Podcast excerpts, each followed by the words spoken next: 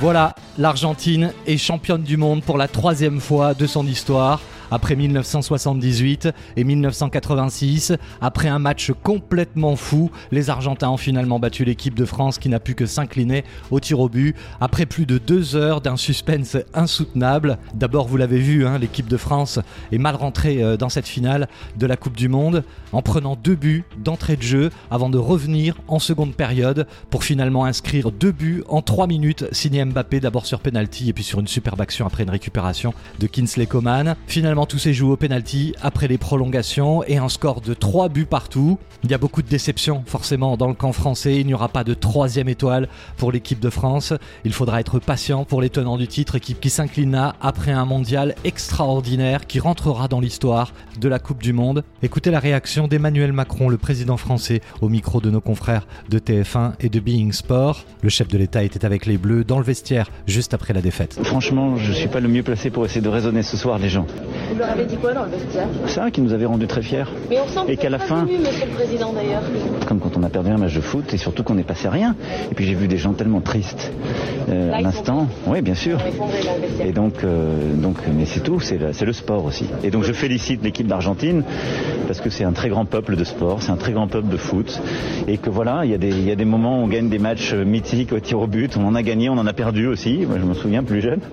Et celui-là on l'a perdu, ils l'ont gagné. Donc bravo à l'Argentine, aux Argentins et leur peuple.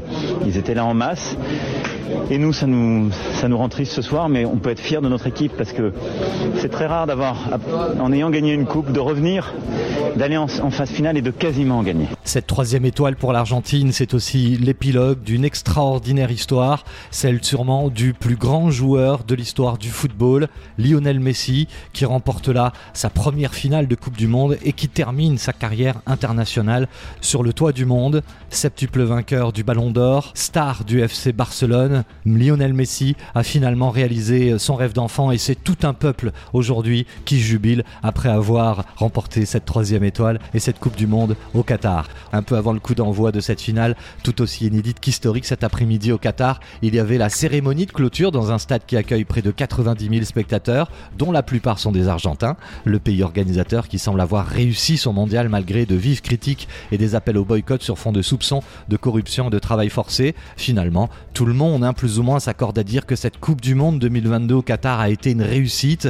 Pas d'alcool, pas de débordement et une organisation réglée comme du papier à musique grâce à des infrastructures plantées là, au milieu du désert qatari, le tout à coups de milliards d'euros déversés par l'État gazier. Mieux, l'émir du Qatar a profité de cet événement mondial durant 30 jours pour multiplier les accords avec de nombreux États et des entreprises venues du monde entier, notamment pour s'approvisionner en gaz. Cette Coupe du Monde a aussi été une chance inespérée de faire découvrir ce petit pays du Moyen-Orient accusé de soutenir et de financer le terrorisme islamiste.